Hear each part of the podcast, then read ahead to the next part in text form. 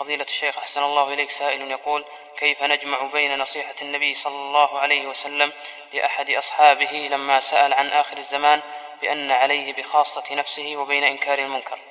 هل الجمع بين هذه النصوص بما تقدم من هذه تتنزل على أحوال. فمن كان حاله مثل ما ذكرنا سابقا أنه بصدد أن يتأثر بهذه المنكرات ولا يؤثر عليه بخويصة نفسه.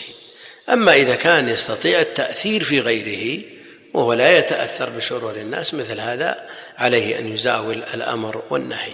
والناس كل منهم كل واحد منهم له مواهبه وله خصائصه فمن الناس من يطيق الأمر بالمعروف والنهي عن المنكر ويبذل فيه جل وقته. وهذا مشاهد. بينما لو تقول له لو تقول له اجلس في هذا المكان واقرأ جزء من القرآن كأنما حملته جبل. لا يستطيع الجلوس لأنه نشأ على العمل الميداني. وبعض الناس بالعكس مستعد يجلس من صلاة الفجر إلى الساعة العاشرة يجلس خمس ساعات متواصلة ست ساعات يقرأ القرآن ولا تقول له قم اذهب إلى المستشفى نزور أخونا فلان قال الله الآن أنا مشغول أنا لا أستطيع. وهذا مشاهد مجرب يعني الناس لا شك أن لهم ميول.